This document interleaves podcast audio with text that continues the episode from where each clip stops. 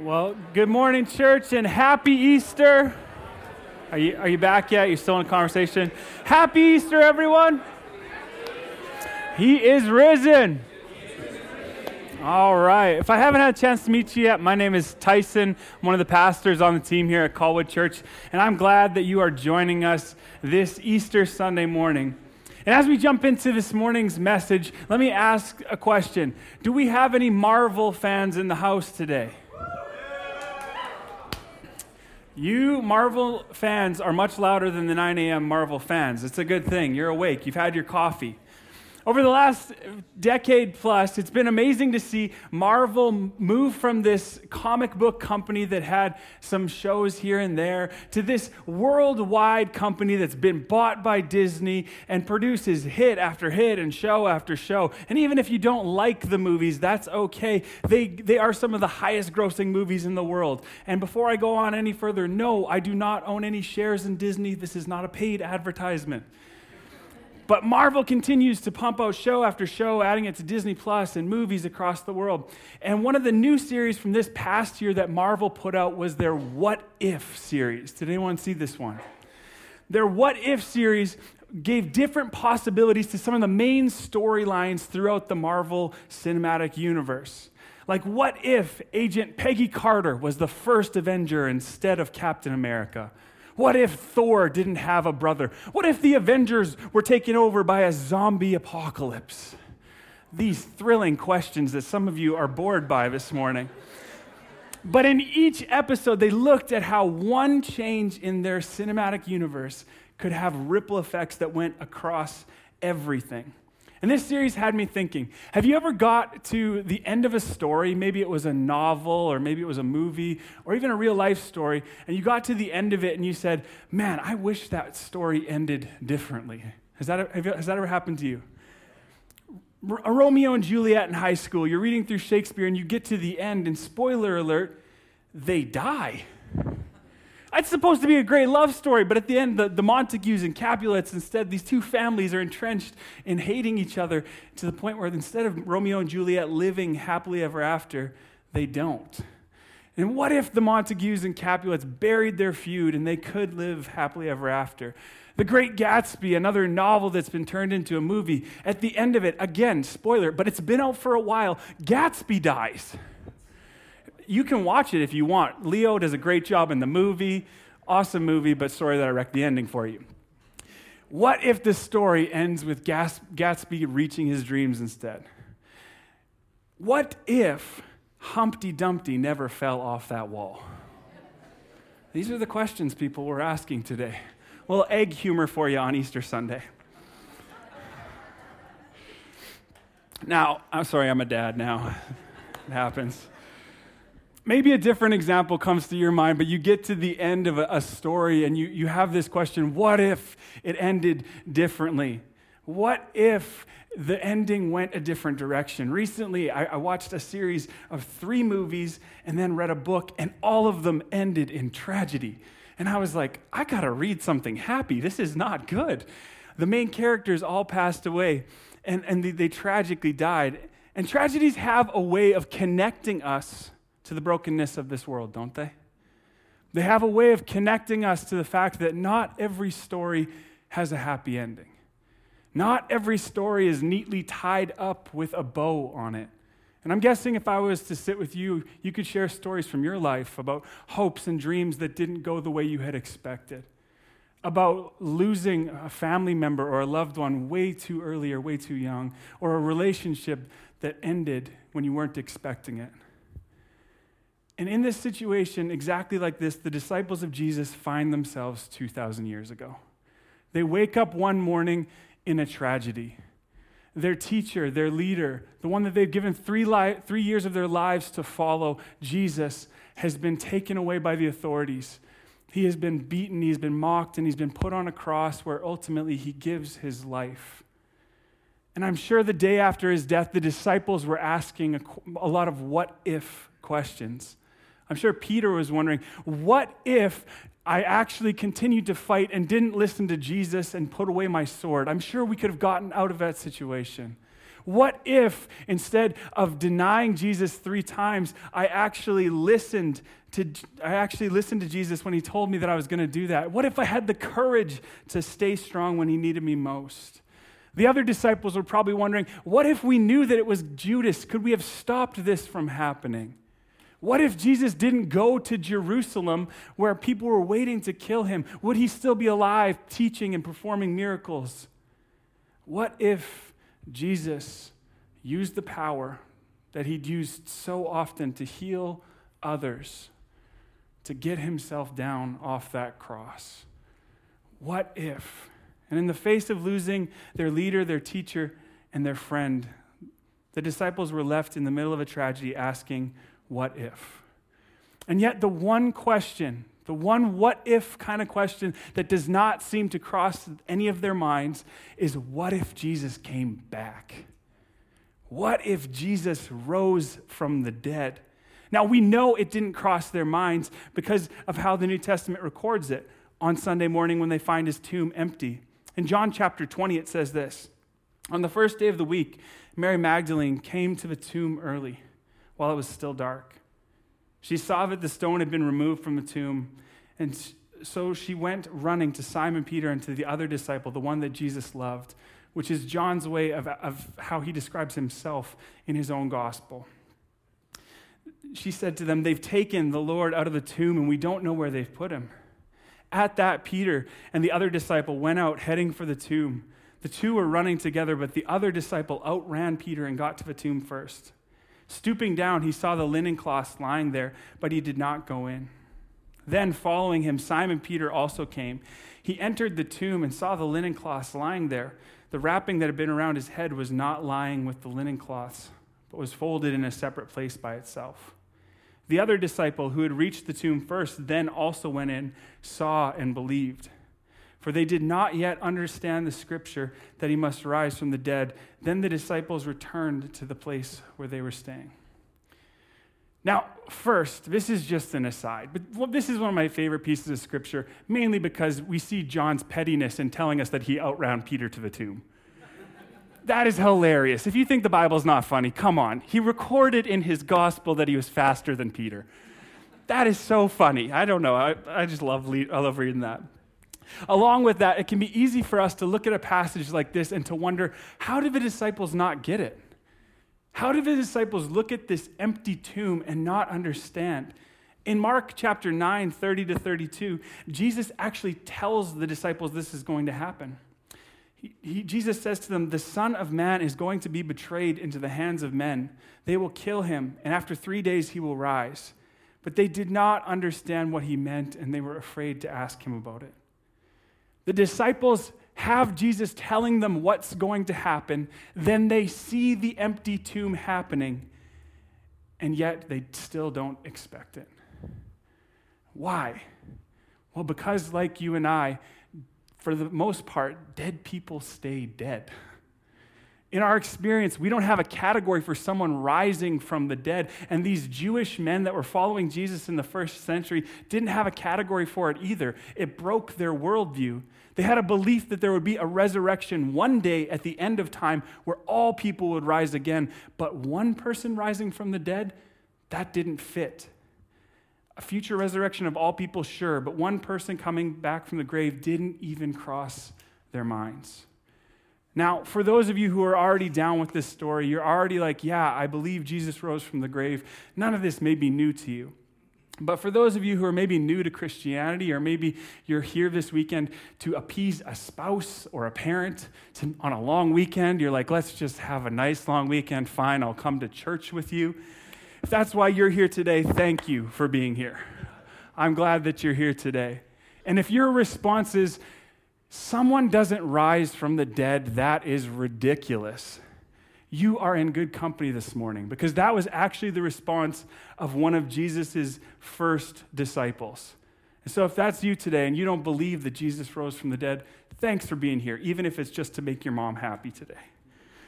If your initial response is that Jesus did not rise from the dead and you are skeptical of it, Thomas had the same response. The other disciples were gathered together in the upper room waiting when all of a sudden Jesus comes into their presence and into their midst and he, he appears to them. The only problem was Thomas wasn't with them that time. And so these disciples go to Thomas. They're so excited. They're like, Jesus is back. We're stoked. He's here. He's back from the dead. And we get Thomas's response in John chapter 20 to 24. But Thomas, one of the 12, was not with them when Jesus came. So the other disciples were telling him, We've seen the Lord. But he said to them, If I don't see the nail marks in his hands, and put my finger into the mark of those nails, and put my hand into his side, I will never believe. Just like some of you in the room today, Thomas was like, Yeah, right. Dead people stay dead. I'm not believing this, no matter how passionate some of you other disciples are about it. Unless I see evidence, there is no way that I'm going to believe that this is true. You can't expect me to just believe what you are saying. If Thomas's response resonates with you, let me encourage you. I'm not asking you to just believe because I say it's true. I'm not asking you to just take a blind leap of faith and to just say yes to something that you maybe don't believe is true. But what I am inviting you today to is to look at the evidence and ask yourself the question what would I need to believe that Jesus rose from the dead? What evidence would you need to believe that Jesus actually rose from the dead? Thomas had his answer. He needed to see the nail marks in Jesus' hands. He needed to put his finger in them. He needed to put his hand into his side. He had an answer for the question of what would you need to believe? What about you? Do you have an answer to that question if you walk in here skeptical today? If there was evidence that Jesus rose from the dead, would you take it seriously? Would you even consider it? And if you answered yes to those questions, let me make a case for why I don't just take the resurrection as another Marvel superhero fairy tale. I actually believe the resurrection happened. And let me just start by saying what is taken kind of as historically common ground. Uh, this is stuff that Uh, sources outside of the New Testament would verify. We have from Roman historians like Suetonius and Tacitus and Jewish historians like Josephus these details. They share that Jesus was a real person who walked this earth. They share that he had a following of people who, who went with him wherever he went, that he likely performed some miracles and signs, and that he died on a cross. Those are things that are verifiable, even if you are the most skeptical of skeptical and you say the New Testament is whack and I'm not interested in it. This, these are the sources that are kind of common outside of the Bible. Jesus lived, he performed signs and wonders, and he died on a cross. But let's take a look at the evidence for why I believe him rising from the dead is the best explanation for what happens next. So here's my case today. Number one, the empty tomb and Jesus' missing body. Where did Jesus' body go? If you were to look at other world views and world faiths and religions, a lot of them you can go to the place where their founder is believed to be buried, to pay honor. There is no such place for Christianity. Jesus' body was missing that first Easter Sunday. And if all, if all they had to do was produce the body, the whole talk of resurrection, the whole talk of Jesus rising from the dead, all of that would cease but no body has ever been found or been produced. Now, there are theories as to why that might be the case. There are theories like the swoon theory, which says Jesus didn't actually die. He went and took like a power nap in the tomb, regained his strength, and went back at it. The problem with this belief is that Jesus wasn't killed by people who were amateurs, he was killed by Romans. And Romans were really good at killing people and snuffing out people who they deemed to be threats to the, their leadership. They would actually do it, crucifixion, to, to make a sign to other people. If you want to rise up against us, this is what's going to happen to you. You're going to end up on a cross or you're going to end up dead. And these men who killed Jesus, these Roman soldiers, not only were they good at their jobs and good at making sure he was dead, they also had their own lives on the line if they didn't follow through and make sure that Jesus is dead, they would have to give their life in his place. If it was just the disciples confirming that Jesus is dead, maybe we could say, oh, yeah, Jesus is dead. Wink.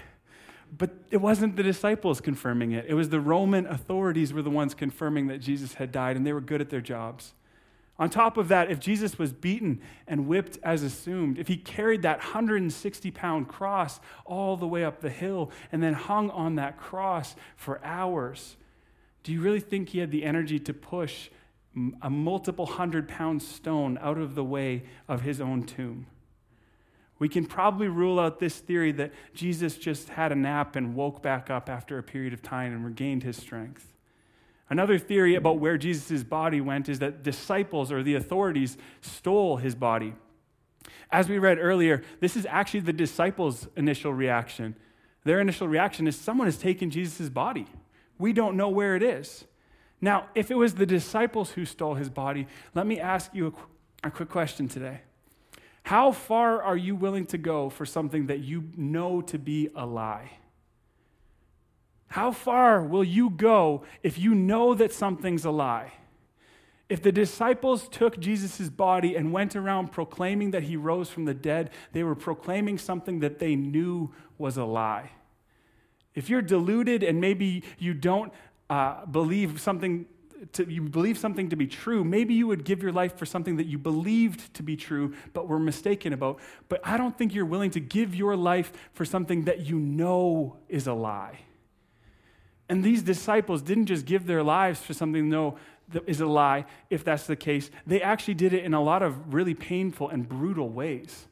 If you read history on these things, some of the disciples were sawn in half, some of the disciples were crucified. And I know that that's gory and it's graphic, but at what point, if, if they knew it was a lie that Jesus didn't raise from the dead, would you tap out and say, okay, I'm done with this lie? I'm not going on anymore. The empty tomb poses a problem. How do you explain where Jesus' body went? And most explanations end up falling short of giving a satisfactory response as to where Jesus' body went. The second piece of evidence that I want to present to us today is the appearances to his disciples. The New Testament claims that Jesus appeared to his disciples over 11 plus times to over 500 plus people, not just one time, but multiple times on multiple dates to different groups of people. Now, one of the responses is often to this kind of piece of evidence is well, maybe they were just hallucinating. Maybe the disciples ate some bad fish that day and they just had a really rough day and they're all hallucinating and they think they saw Jesus, but they didn't. Well, the, the problem with the hallucination theory is that hallucinations do happen. I'm not trying to discount that and discredit it, but they don't happen over an ongoing period of time, 11 plus times to over 500 plus people in different times and different places. Not only that, the disciples, as they record Jesus rising from the grave, they actually leave details in the story as if to say, if you don't believe me, go fact check me. If you don't believe me, go ask this person. They include names and specific places, like Cleopas walking on the road to Emmaus when the risen Jesus comes and visits him. They're almost begging you and saying, if you don't believe Jesus rose from the grave, go ask Cleopas. Go to his house, go to his neighborhood. You know where he lives. Go ask him if he saw the risen Jesus. So we have this empty tomb. We have all these appearances to all of his disciples. And we also have another piece of evidence the embarrassing details included in, in the stories. I don't know about you, but if you're making up a story, how many of you are willing to include a lot of really embarrassing and weird details that don't need to be there? like the detail of the disciples abandoning Jesus in his time of need. That doesn't really shine a bright light on them. Like the detail of the first people that he appeared to when he rose again from the grave were women. And this is a different time and a different place. And in that time and place, women's testimonies were not actually valid in court.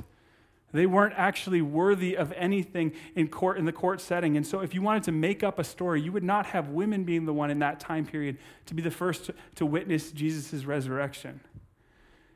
Unless it actually happened that way.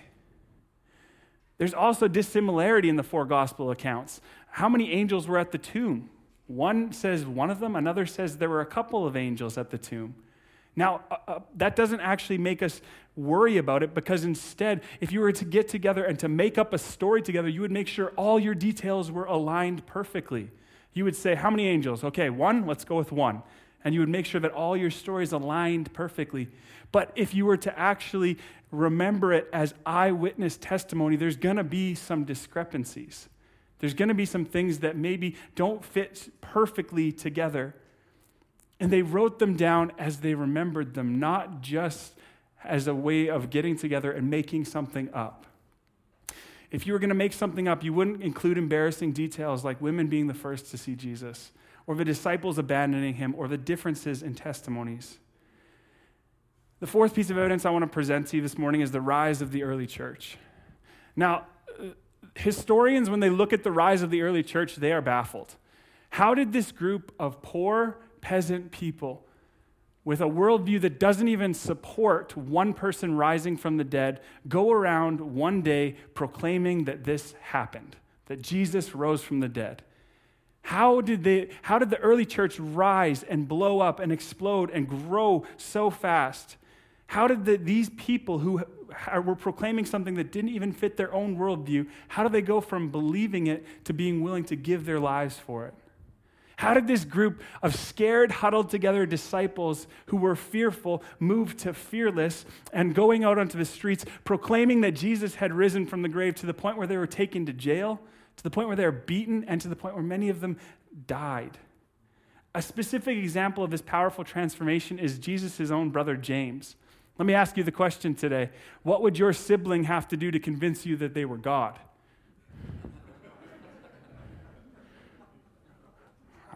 I don't know, a whole lot in my brother's case. I love my brother. Okay. Ashton, if you see this ever, I love you. Okay. If Jesus actually rose from the dead, I think that would be something that would change James's mind, don't you?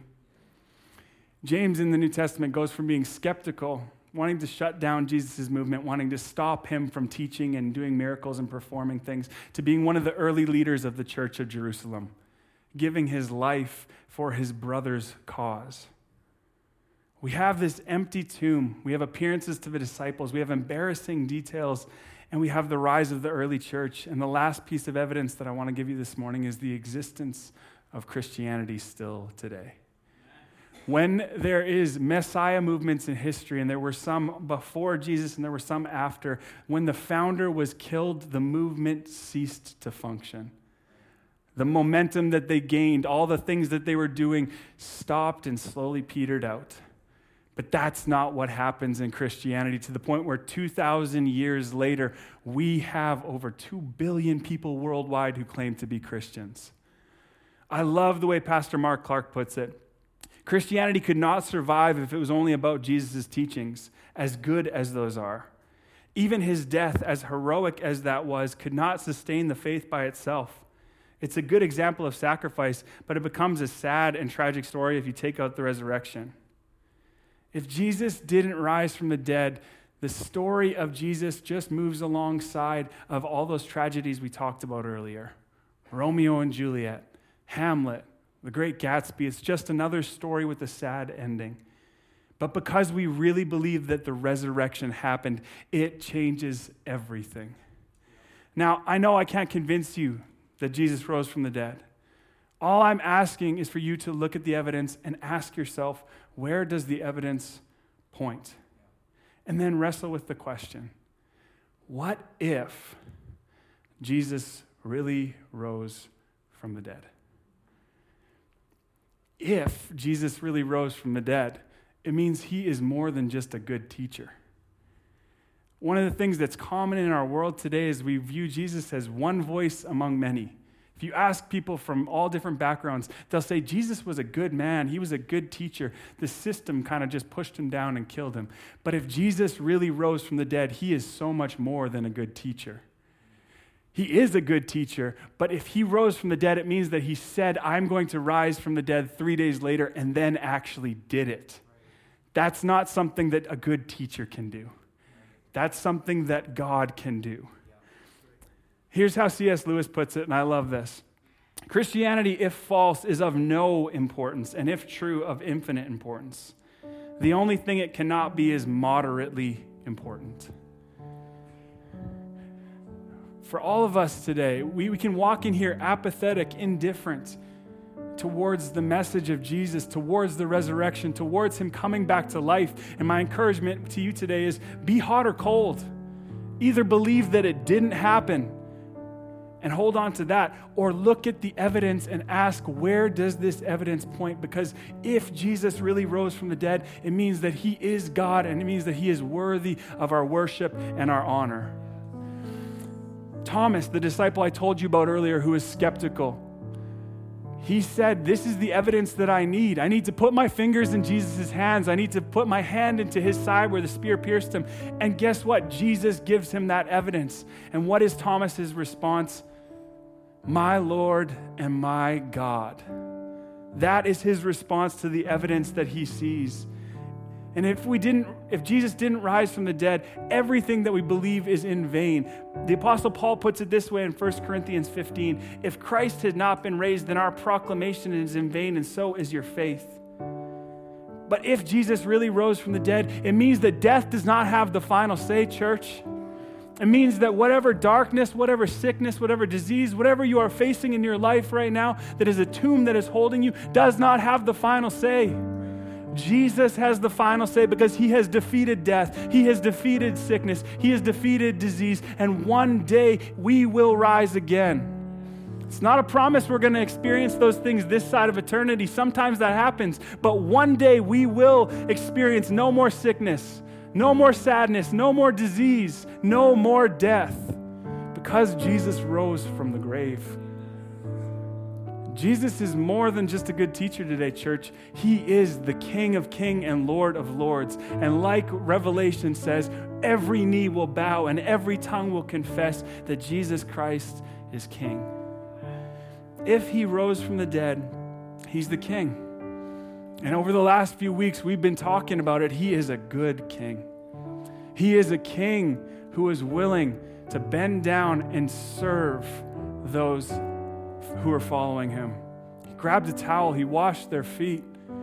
He's a king who was willing to give his life for you and for I. He was a king who rode into Jerusalem on a donkey in humility. He is a good king. Jesus is alive, church, and he is king, and he's a good king. And every Easter, where we celebrate the resurrection, we celebrate that Jesus has all power, all authority over evil, over death. He is the King of King and Lord of Lords, and He is a good King. And that's a message we need in a world today where people use their power in ways to use and abuse other people, to bully those who follow them, to push people down, to try and marginalize people even more. Jesus is not that kind of leader. He is not that kind of king. And he is a king who is good. And ultimately, the one who has more power than anyone in the universe uses that power to serve, to give his life for you and for me. Jesus is alive. He is the king and he is good. And it's because of those reasons today, church, that I want to give my life to following him. It's not just that I, I, think he's a good moral teacher. It's not just that I think that he's a good guy and has showed amazing things to us. I do believe that. But I believe he rose from the dead, and that makes all the difference in the world. So, what if? What if Jesus rose from the dead? If he did, I would contend it makes all the difference in the world for you as well. It means that our faith is not just based on a good moral teaching, but it's based on a historical event that either happened or it didn't happen. You can check it out. You can examine the evidence more. But if Jesus rose from the dead, it means that he is alive, seated at the right hand of the Father right now, and he is king. Will you allow him to be a king of your life today? Would you pray with me, church, this morning?